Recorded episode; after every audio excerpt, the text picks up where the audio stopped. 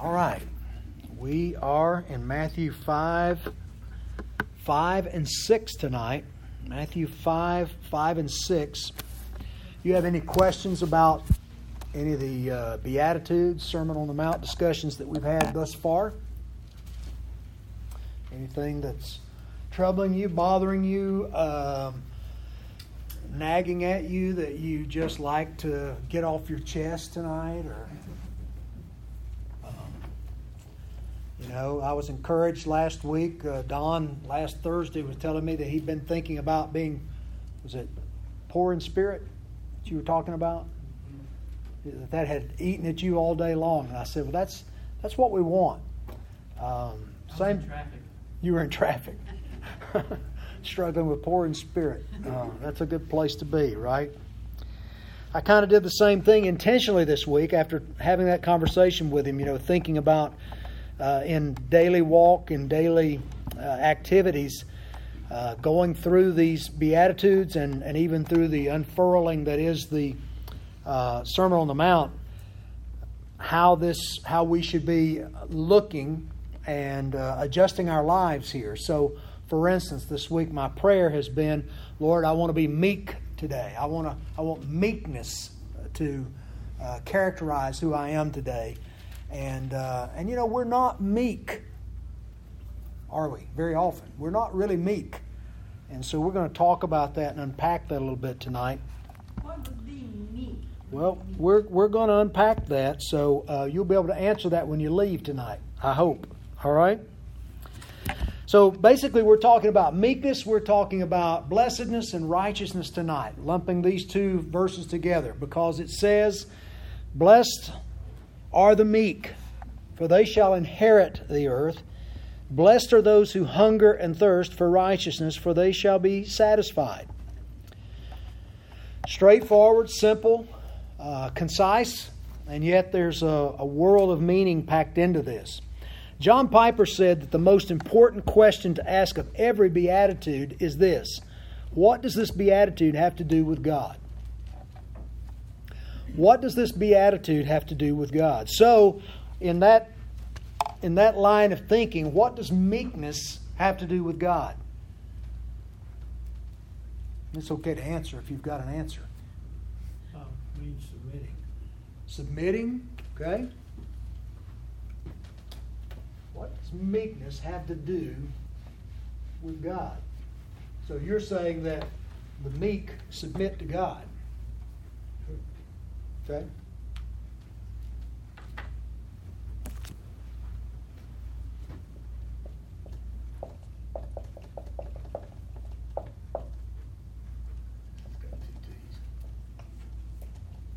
What does meekness have to do with God? Have I read someplace in the Bible where it talked about a man who was black? And he turned his head and he slept the other way. He turned his head and he slept the other way. Mm-hmm. And he just allowed himself to be slack. Right. He turned the other cheek. Yeah. Yeah. Do you know what I'm talking about? Yeah.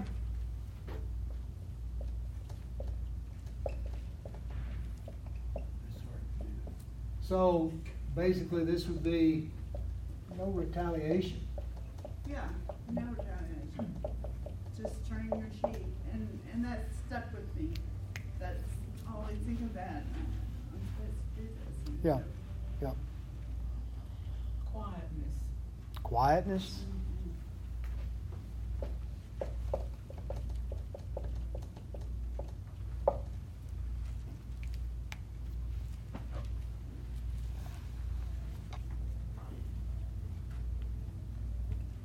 Well, we know already from our study that the Sermon on the Mount describes Christ followers. This is Christ followers in full bloom. Sermon on the Mount. When Jesus is giving this, he's saying, this is what kingdom people look like. Okay? This is what people who profess and follow Christ should look like. People who reflect the Beatitudes, the Sermon on the Mount, they look like Christ. They're Christ-like. They're conformed to Christ. These people glorify God. They bring glory to God. We've talked about countercultural, being distinct from our culture, being different, so that when the world looks at us, they are compelled to understand and know that we're different from what they normally see. You know, that we act and behave differently. A life patterned after the Sermon on the Mount displays the exceeding value of God.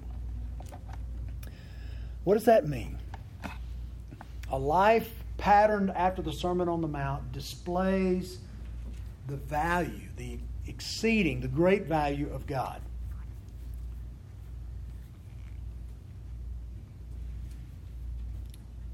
Well, this is when we submit ourselves unto the Lord's plan. I mean, that is affirmation. That's a display of the value of God, right? That we value who God is. This is what God has said do. This is who I want you to be. This is what I want you to look like. We're complying with that. We're giving ourselves over to that. We're affirming the exceeding value that belongs to God. When people thumb their nose, people who profess Christ and go out and live lives that essentially thumb their nose at God are not valuing God, are they? I mean, they're bringing reproach. I mean, we've all had instances of that. We all have testimonies we can refer to of people who claim to be Christians. They've been baptized, they're church members, all those kind of things, but when they're outside the walls of the church, they live like the devil. And other people know that, and so they bring reproach on the name of Christ. So they are devaluing God's greatness by the way they conduct themselves, right? So what does meekness have to do with God? Some people may demonstrate meekness-like behavior or attitudes, and they do so for different reasons. Some of them may be because they were oppressed or beaten down as children. They were raised in an oppressive environment that made them act meek, or you know, with a certain lack of confidence or boldness, timidity, those kind of things. Some of them, they learn it at home because their parents had that personality. And so they learned that as they grew up in that environment, right? Others, maybe it's something wired into their DNA. They just come out there, they kind of display a more timid, shy, and we label that as meekness, right? Or maybe in these instances, how would meekness draw attention to God's glory in these instances? Let's say somebody has become meek-like in their behavior because they were abused as a child, or because they learned it watching their parents. They naturally assumed it, or it was wired into their DNA somehow, and they're just born with that personality. How does that display the glory of God, or does it? It doesn't, does it? No, because it's a natural tendency. And we've said that these things from the Sermon on the Mount are not about natural tendencies, are they? They're fueled and formed and manifested by the power of the Spirit of God in a believer. Just like spiritual gifts are, so are these attributes or these characteristics that we see mentioned here from the Sermon on the Mount. Now, Jesus is most likely alluding in this teaching to Psalm 37. So if you want to look over there, I want to show you some things. You know, that's something that's greatly underestimated and underappreciated in our churches and in our teaching, is how much of a connection there is often in the New Testament with something that was an Old Testament teaching. You know, in fact, a lot of times we see the New Testament writers quote things from the Old Testament, right? And Jesus, a lot of his teaching, you find that it flows out of Old Testament writings. So in Psalm 37, verses 5 through 8 particularly, let's look at those first.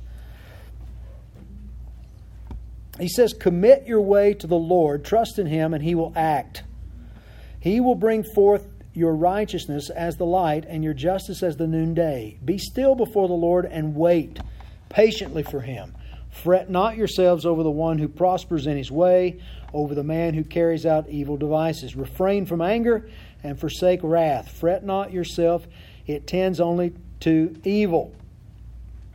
Now he mentions some things here that are evident in this passage. They trust in the Lord. They believe the Lord is for them and not against them. They commit themselves to the Lord. This term that he says in verse 5, commit your way, literally means to roll over onto.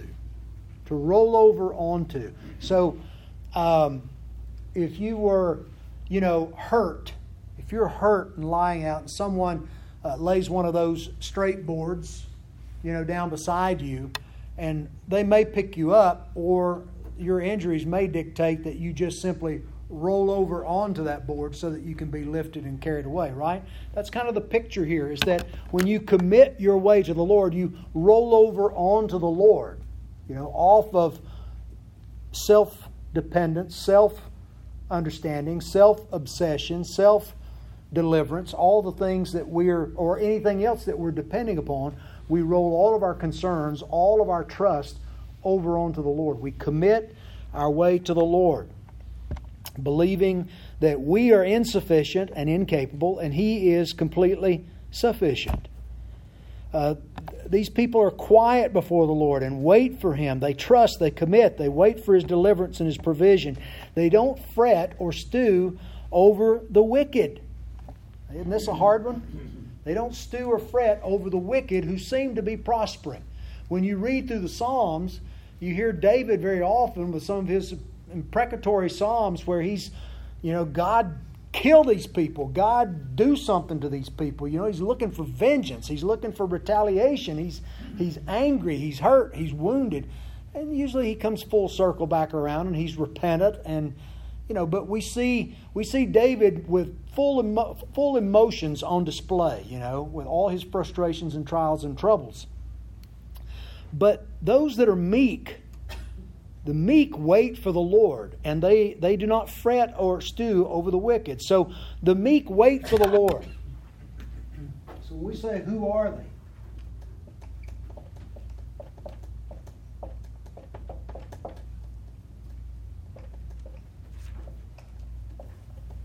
The meek wait for God. This is so un-American, right? What is our, one of our mottos that we have is that, we fix things. We jerk ourselves up by the bootstraps. We're self-made people, that we're independent spirits. And we thrive and take pride in that to a certain degree. But the meek learn to wait for God. They learn to commit and roll themselves over to God and wait for God. And it is so hard. Listen, more than 30 years as a pastor, I can tell you that the hardest thing for Christian people to do is to wait for God. Wait for God. We had a situation a few years ago where, Don, you'll remember this, where we had someone that we were bringing in on staff that had a house somewhere else, and we had people who got worried about it because it hadn't sold, and they thought they wanted to get a little group of guys, business guys together, and they were going to buy that house, and they were going to fix it up and sell it. And they got frustrated with me because I said, whoa, whoa, whoa, whoa, whoa. Why are you rushing in and trying to fix something that God has obviously known was going to happen if He's called this guy here and bringing him here, and He knew he had a house there, and you know that you're getting ready to blow up something God's doing in this guy's life or in somebody else's life? Because you want to ride in and be the hero and fix it? But that's how we function mentally, And to their credit, they said, well, okay, we won't do it. And God worked in a great way, didn't He? God worked in a great way. God sold the house when God was ready to sell the house, and He blessed the man and his family through the sale of that house in an incredible way. The question I asked, I said, what happens when you sell the house and you make more off of it than he wanted? Are you going to cut him in on it, or is it going to be your profits? You see how convoluted it gets? But when you wait on God to do it, God handles all that stuff the way He wants to. The meek wait for the Lord. We need to look at, the Bible says, in fact, let's just look there. All right, we'll go to Numbers chapter 12. This is maybe one of those places that's kind of obscure and you're not really familiar with it, or maybe you remember some of the highlights, but not the whole thing. Miriam and Aaron, oppose Moses. Verse 1, Miriam and Aaron spoke against Moses because of the Cushite woman. Moses' first wife has died. Zipporah has died. And so Moses is about to remarry, and he's going to marry a woman who is... This is a racial issue. This is a racial conflict that occurs. Aaron and Miriam, in all honesty, are basically upset because Moses is not marrying one of their people. Okay, that's all that's at stake here.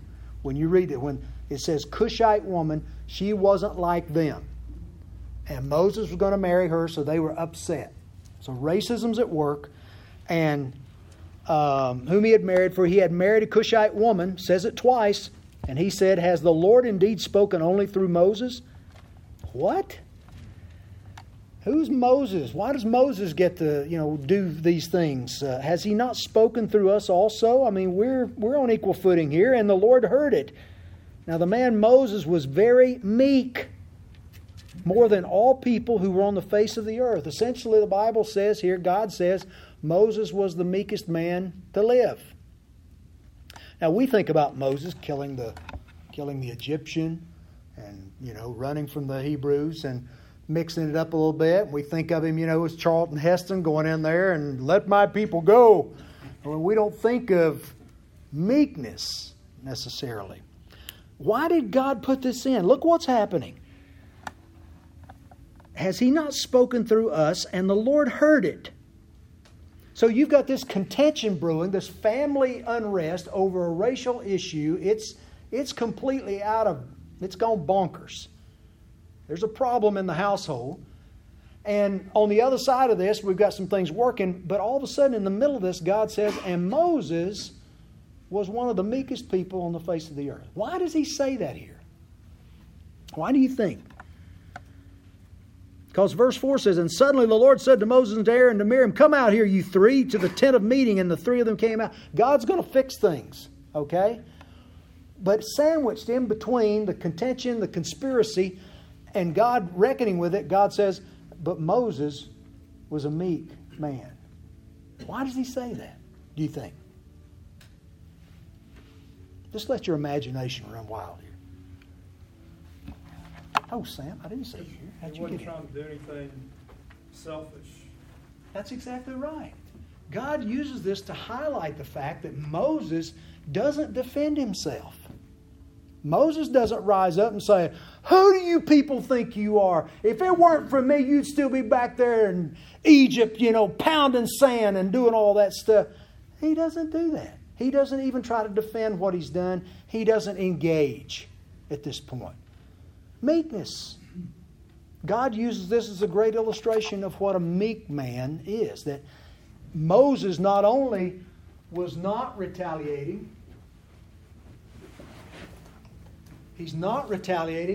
but he's trusting. Trusting who? God, which James says, submitting to God.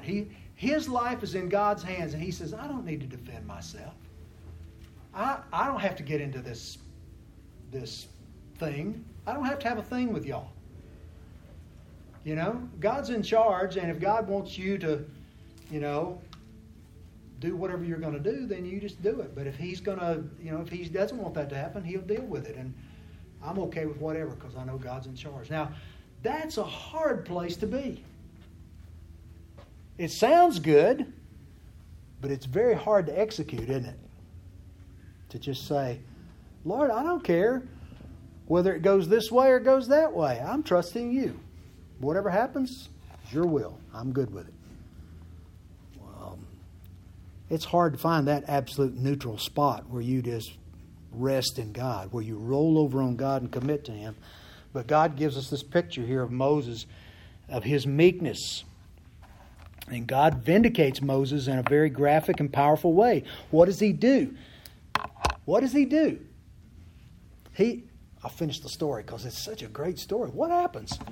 Let's go down. And suddenly the Lord came to Moses, to Aaron, and Miriam. Come out here, the three of you, to the tent of meeting. And the three of them came out, and the Lord came down in a pillar of cloud and stood at the entrance of the tent. Talking about getting called on the carpet, right? And called Aaron and Miriam, and they both came forward. Can you imagine? I mean, you had one of those situations back in school, right? The teacher's gone down the hall to do something, and you're up throwing spit wads and, generally acting like knuckleheads. And she comes in and she goes, Charles, come here. Don, come here. Did you ever get one of those? Oh, yeah. Man, and you go, oh, boy, busted. Here I go, God says, the three of you line up here. And then he says, Miriam, Aaron, you come here. How'd you like to hear that from God? Because it's not going to be good, right? And both came forward, and he said, hear my words. If there is a prophet among you, I, the Lord, make myself known to him in a vision. I speak with him in a dream. Not so with my servant Moses. He is faithful in all my house.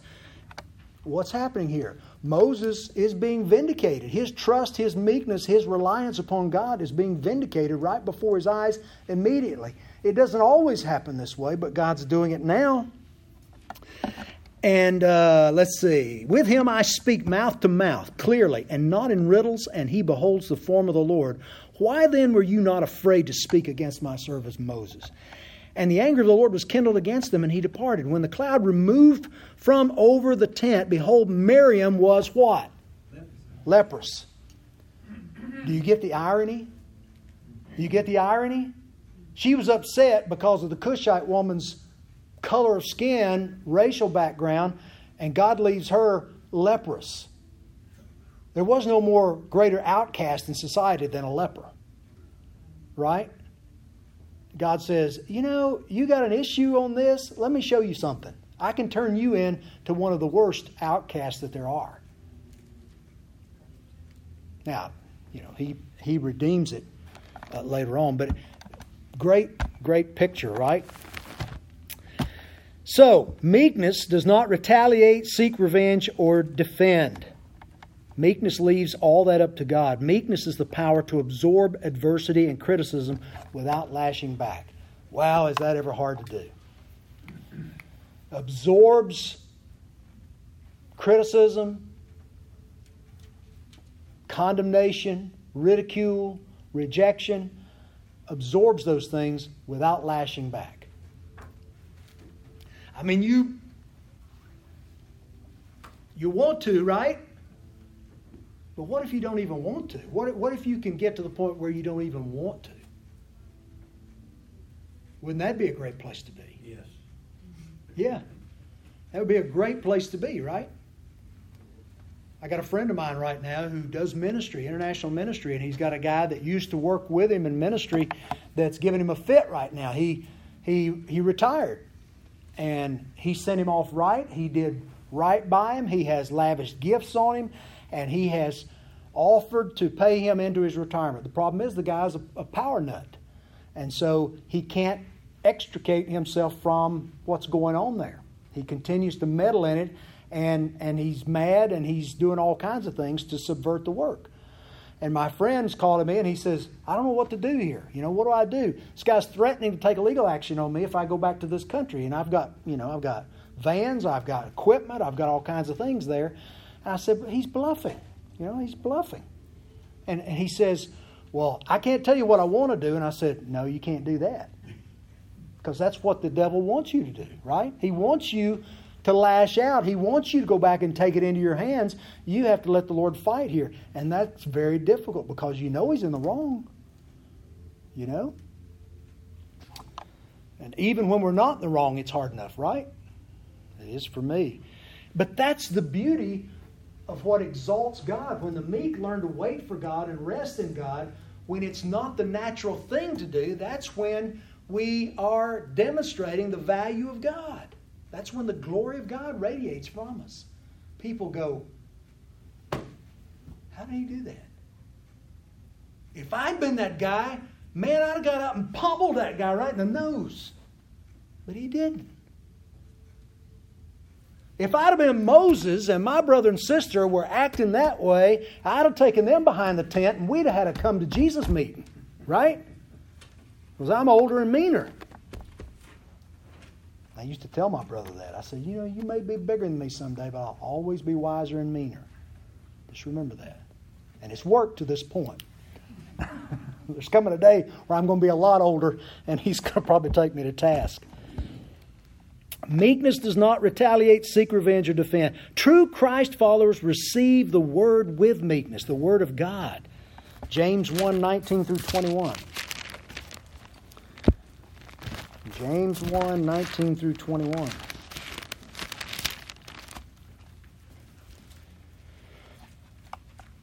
Know this, my beloved brothers, let every person be quick to hear, slow to speak, slow to anger. For the anger of man does not produce the righteousness of God. Therefore, put away all filthiness and rampant wickedness and receive with meekness the implanted word which is able to save your souls. What's he saying? Saying, be slow to take action. Be slow to formulate words and retaliate. Be slow to let anger rise up in you. Instead, with meekness, turn and lean, roll yourself over to the Word of God and let the implanted Word have its desired effect to nurture that meekness and nurture the trust that God is big enough to handle this. God knows what's going on. If I need to come up, then far be it from me to argue with God about it. If there's one to be had on the other side of the equation, then it ought to be God's call and responsibility to execute those details as well. And I can trust Him in that. Hard place to be, as we saw with David. David struggled with this all the time. In fact, the only two that we see in Scripture that probably didn't have an issue and struggle with this was Daniel and Joseph. They seem to have been pretty good at it.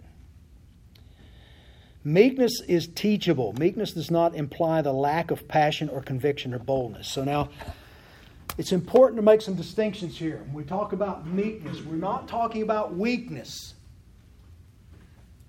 We're not talking about a doormat, somebody that's just, That's not what we're talking about with meekness. Jesus was considered to be meek. Meekness is power that's under control, authority that's under control. Okay? If there's going to be indignation, it's got to be righteous indignation. Meekness that's submitted to God. It can be bold, it can be courageous, it can be strong, not weak, not limp, not indifferent, but filled with passion and courage for the things that ought to be driving us in passion and courage. Meekness is eager to learn and grow. It doesn't mean that there's a lack of righteous indignation. The world does not celebrate meekness, does it? When's the last time you turned on one of these gurus telling you how to succeed and everything, and they would tell you, the meek shall inherit the earth. The meek are going to be the successful. The meek are going to prosper. When's the last time you heard that? Have you heard Benny Hinn talking like that? Have you heard... what's his name? Robbins. I want to call him Tim, but that's the actor. It's Tony. Yeah. Tony Robbins. You heard Tony saying that? You don't hear them talking about it. They say, basically, their contention is take matters with a strong hand and get it done. Be assertive. Meekness. It's power under control, under God's control, allowing God to work through us. Willing to receive what God allows to come our way or what He ordains for our path. The world does not celebrate meekness. And in fact, for these Jews in Matthew chapter 5, this is a stunning teaching that Jesus is giving. What were they looking for with Messiah? Take over. They were looking for a military leader. They're looking for a political leader. They're looking for a guy that's suave and savvy and all these things that's coming in and going to liberate them from the oppression of the Romans and everybody else that wanted to have issues with them. The Jews were sitting going, you know what? We've been the welcome mat, the doormat for a lot of nations for a long time. When the Messiah gets here, things are going to be different. Y'all are going to be coming to us. You know, that's the attitude they had. So that's what they're looking for. And Jesus starts talking about, blessed are the meek, for they shall inherit the earth. What? That's not a path to world conquest. That's not a path to suppressing our enemies. That's not a path to getting retaliation to all those that have abused us through the years and robbed us of our people and our treasures. That doesn't work. How's that message going to go over in Washington, D.C. today? Miss Pelosi, the meek shall inherit the earth. Trump, the meek shall inherit the earth. McConnell, well, maybe. Sorry. This will not be a political discussion. But there's no meekness there. There's probably some believers up there that are living meek lives. But as a rule, that's not what is viewed as success, is it? That's not the way to get things done. Frankly, not only is that the case outside the church, but the world so impacts the church that that's what we've adopted as well.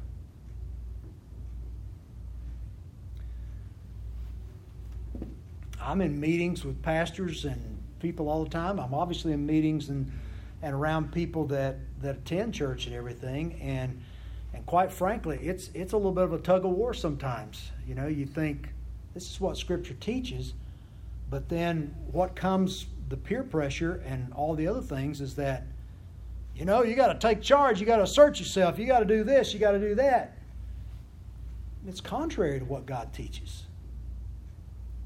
Because we, even as church members, church people, churches, we look at leadership and say, what's wrong with you? Well, I'm trying to follow Scripture. It says, blessed are the meek. Well, you know, you can put that in a sock. You know, we don't need you to be meek right now. We need to get this done. Blah, blah, blah, blah, blah. You know, the world system, the world philosophy comes in. The aggressor gets the spoils. The aggressor wins the battles. The aggressor takes over. That's what needs to happen. But that's not what Scripture teaches, is it? Who we trust in? We trust in our abilities, our strengths, our power, or are we going to trust God's pattern, God's promises, God's ways? God says, the meek shall inherit the earth. Let's think about a couple of contrasts. Peter, after the Lord's Supper, the last night, Jesus is with his disciples. They're out in the Garden of Gethsemane. Jesus tries to get his disciples to pray. They're meek. They're weak. They're sleeping, right? Suddenly, this throng of people shows up in the garden. They've come with torches. They've come with, whatever they need, soldiers, to arrest Jesus and to take him in for interrogation, interviews. They've got bad intentions all the way around. Peter acts like most all of us would act, right? Pulls the sword out, takes somebody's ear off, and then says, all right, who's next? Right? You get the picture? That's the first impulse. Pull it out, take off an ear, and say, okay, who's next? Who's coming next? I'm going down with the ship. I got this. Jesus, I got it. Never mind that Peter's the one who saw Jesus walking on the water, was on the Mount of Transfiguration with him. All that stuff is completely gone out of his head. He said, but I got this, Lord. I'm going down. We admire his passion and his love for the Lord, but he missed it, didn't he? That's not meekness. Move forward. 1950s. Jim Elliot. Friends of his, couples. I want to say there were 5 of them. Could have been 6. I think there were 5 of them, 5 families, moved to Ecuador. Their passion to take the gospel to people in the jungles, natives who've never heard, cannibals, people who killed you, you know. And so they go. Something happens. They disappear. They're not heard from. Everybody gets anxious. They go to find them. What do? They find them. They find them lying in a stream where they've been killed, you know, with these natives who had nothing more than spears and, you know, crude weapons that they'd made.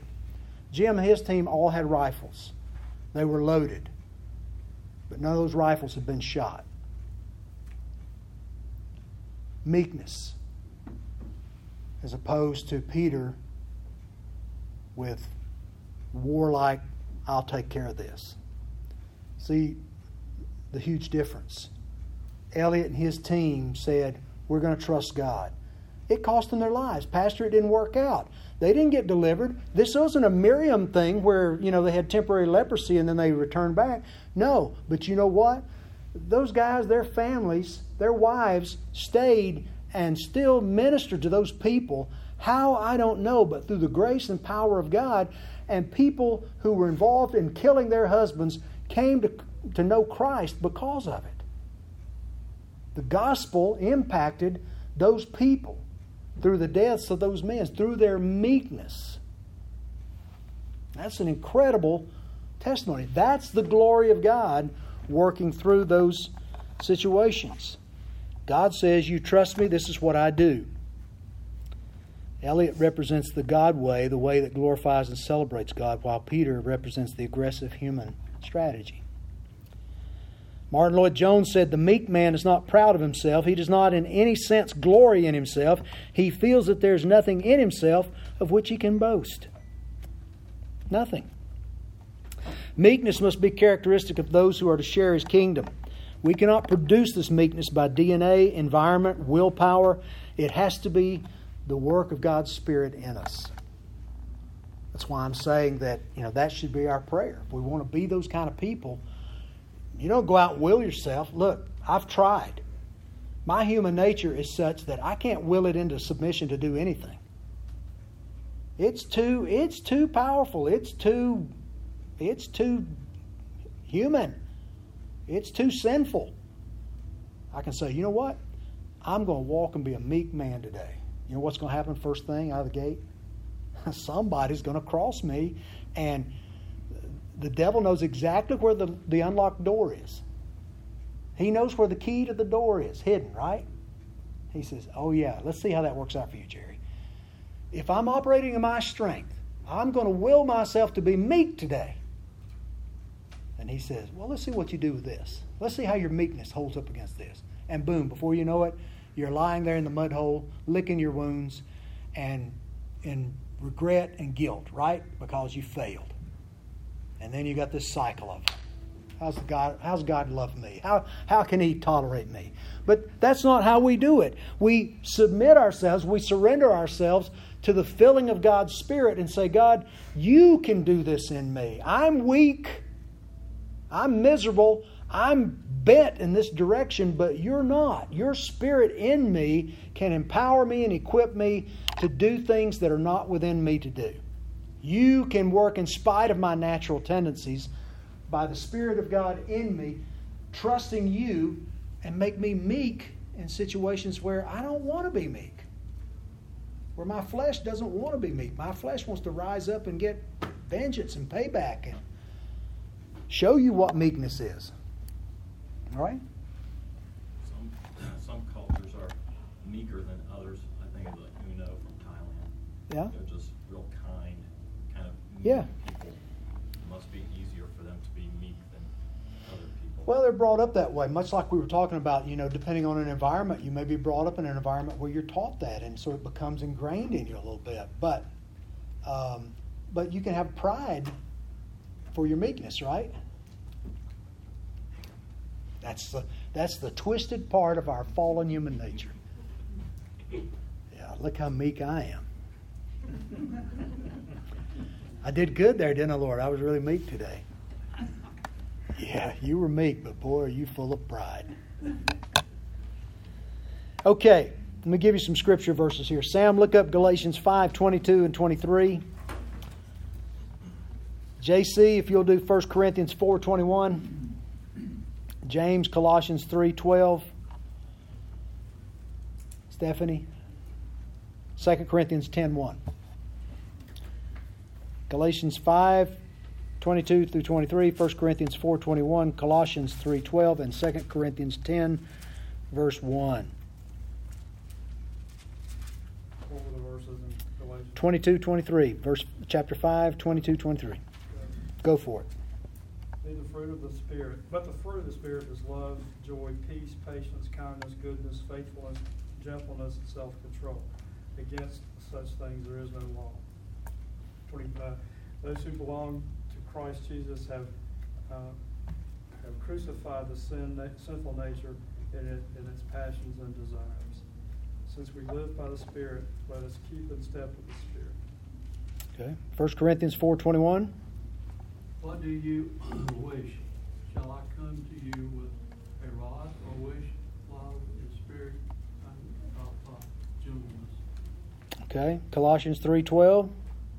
Put on then, as God's chosen ones, holy and beloved, compassionate hearts, kindness, humility, meekness, and patience.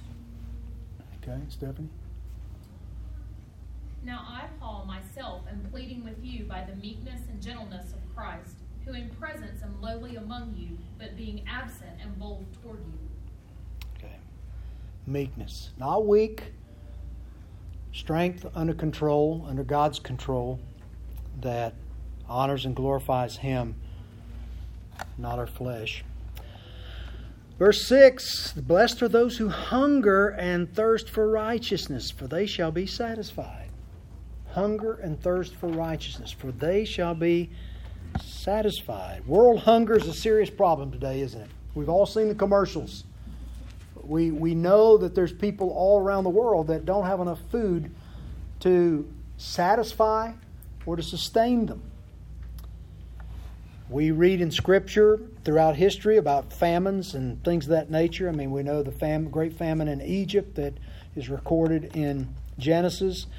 We know Paul was collecting money for the Christians in Jerusalem because of famine and hunger and things of that nature. It's always been an ongoing problem. Physical hunger is a rather pale reflection, though, of a more serious hunger, and that's spiritual hunger. And that's what inundates our whole society. Churches miss the mark sometimes because we get caught up in addressing the physical needs out there. And I'm not saying we shouldn't do those things, but a lot of churches make that the gospel, and that is not the gospel. That is an avenue into someone's life to share the gospel, but it is never the gospel, okay?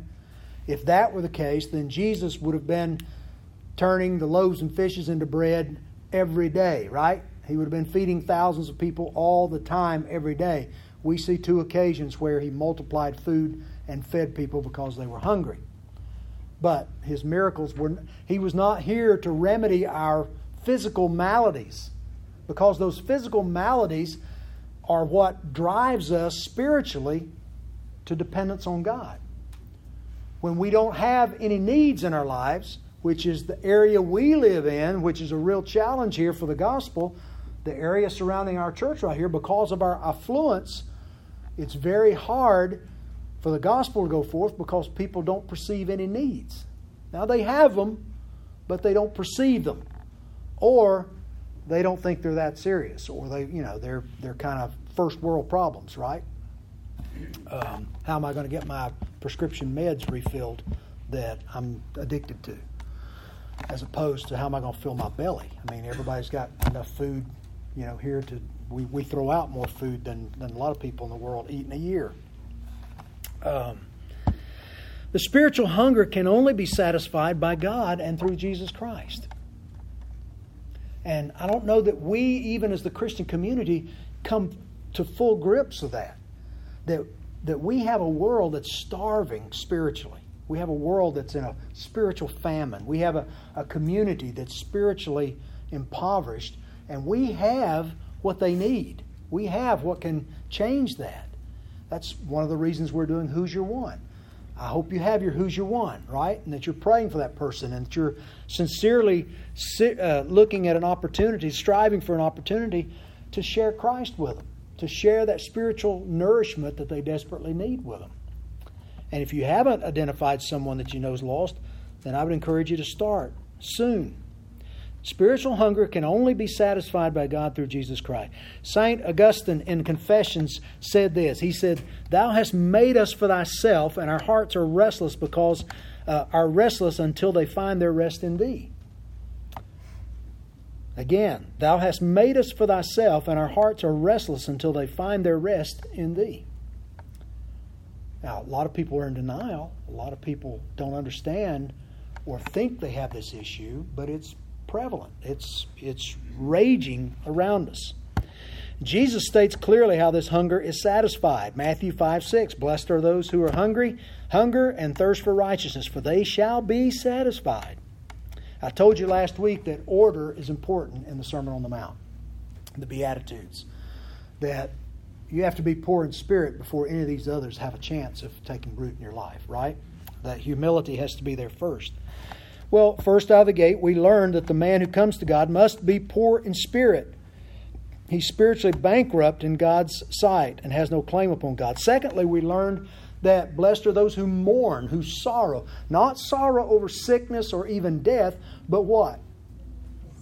Sorrow over sin, over the broken, fallen condition. We talked about Jesus going into Jerusalem and weeping over the city because of their hardness of sin. You know, and the impact that it had.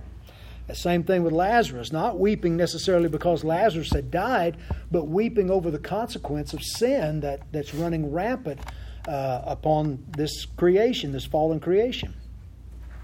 Third, we learn that the man who would experience God's salvation must also be meek, right? He must be meek. This refers to taking a lowly place before God in order that he might receive God's salvation. These have all expressed man's need. Fourthly, we learn there comes a solution if a man will hunger and thirst after righteousness. God will fill him with righteousness and will declare him righteous. Such a man will be justified before God. He'll be declared acceptable before God. And he can embark upon this blessed and effective life outlined in the remainder of Christ's sermon. Blessed are those who hunger and thirst for righteousness, for they will be satisfied. You think about all the things that we're trying and attempting in this world to find satisfaction, to contentment. Now, we tell ourselves we do.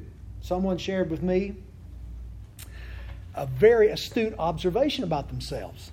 They said, you know, me and my family, we decided to stop placating ourselves through money. I said, what do you mean?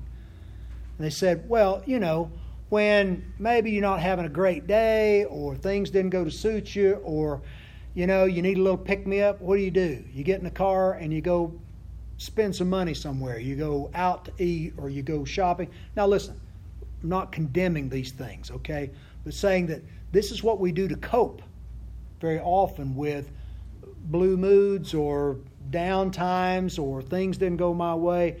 I go out and throw myself a little pity party by spending some money on myself and make myself feel better, right? You know what I'm talking about, right? We've all been there. I thought that was a very interesting observation and candor on this person's part to say that. I said, bully for you. You are moving in a good direction. So, rather than hungering after the things of the world, which we are adept at doing, whether it be spending money, whether it be the things money buys, whether it be the applause of men, whether it be the comforts and the luxuries that we experience in this world, whatever it may be, the success, the notoriety, the fame, the fortune, celebrity, all these things we find ourselves chasing, don't we? We see it right now with our families that are setting their kids on this path. You know, we don't set our kids on a path to become doctors or world changers on, you know, as physicists or those kind of things anymore, do we? Inventors, we're beyond that. Now we want our kids to be athletes. We want them because that's where the money and the fame and the fortune's at, right? That's where that's life-changing kind of stuff. So we pour into them, we direct them down this path and encourage them down this path, hoping they'll get there. And we're feeding the wind. You know, as Solomon would say, we're chasing after the wind, because these things, how many people actually experience some success that way? There are some that do, but we've all read the tragedies of how those things end up most of the time, right? It's rare that somebody who does experience celebrity, fame, fortune, all that stuff, that it ends up being a good thing for them, that they end up being philanthropists and making good with their success. A lot of times it wrecks and ruins their lives, doesn't it? We see it in the Hollywood elites and all these people that are looking for meaning in life and not finding it. He says that the way to blessing and contentment and satisfaction is a hungering and thirsting for righteousness. And not just righteousness, but the righteousness of God. This is not some self-righteousness. This is not an impartial righteousness. This is not righteousness as the world describes. Hey, I'm better than you. You're better than him. Righteousness. We're talking about the holiness of God. A hunger and a thirst. But when's the last time anybody here experienced hunger? Were you hungry tonight when you came to dinner? I mean, I was hungry. I didn't eat lunch, so I was hungry. Okay? But was I close to dying? No, I don't think so. I think I got enough reserves to keep me going for a little while, right? Most of us haven't experienced real hunger. Maybe in our lives, right? I mean, like going for days because you can't get food, not because you've chosen not to eat food or because you've been sick or something. But being really hungry, having that kind of desire for the righteousness of God. Blessed are those who hunger and thirst. You ever been really thirsty? Been dehydrated, just, parched? Just, would you be one of those people ready to drink salt water at the beach because you were so thirsty? I've been pretty thirsty a couple times. Been dehydrated a few times where my body was just that thirsty, where the electrolytes and everything get all out of whack, and you're sick as a dog. It's a bad feeling. But when's the last time we had that kind of hunger and thirst for the righteousness of God? I remember Billy Graham saying, someone asked him, what's the one thing he really desired more than anything else? He said, all cutting through it all, what's the one thing that you really want more than anything else? He said, I want to be holy as God is holy. That's what I desire. I want to be holy like God is holy. I bet you could ask that question of 10,000 people and probably never get that answer. What do you think? He probably gave that answer because he's read it in Scripture, right? Lloyd-Jones says this beatitude again follows logically from the previous one. It is a statement to which all the others lead. It is the logical conclusion to which they come. And it is something for which we should all be profoundly thankful and grateful to God.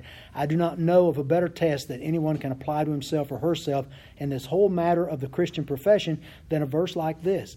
If this verse is to you one of the most blessed statements of the whole Scripture, you can be quite certain you are a Christian. If it is not, then you better examine your foundations again. Okay? This beatitude again follows logically from the previous ones, 1, 2, and 3. It is a statement to which all the others lead. It points to the rest of the unfolding of the Sermon on the Mount. It is the logical conclusion to which they come. It is something for which we all will be profoundly thankful and grateful to God. I do not know of a better test that anyone can apply to himself or herself in this whole matter of the Christian profession than a verse like this. In other words, he's saying, this is really the true test of whether you're a follower of Christ or not. If this verse is to you one of the most blessed statements of the whole Scripture, you can be quite certain you are a Christian. If it is not, then you better examine the foundations again. This verse is very specific about finding favor, contentment, and blessedness. And the reason many people cannot find satisfaction is because they will not accept God's remedy. So, What must a man do? He must desire righteousness. He must desire a perfect righteousness, and he must desire it intensely. That's what this verse is saying. He must desire righteousness. He must desire a perfect righteousness, a God righteousness. He must desire it intensely with everything in him. Love the Lord your God with all your heart, mind, and soul. Pursue His righteousness with everything that you are, every fiber in you. You know, are all the cells in your body yearning and pressing forward, yearning for God, for more of God? That's the picture.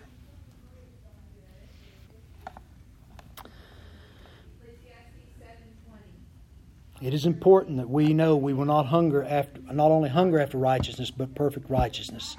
And if we do not, well, I'm beating that horse to death now, so I'm going to stop there. You have any questions? Thoughts? Comments? You can keep your rude remarks to yourself. Where are you back there, Bob? Why are you looking at me? I was looking.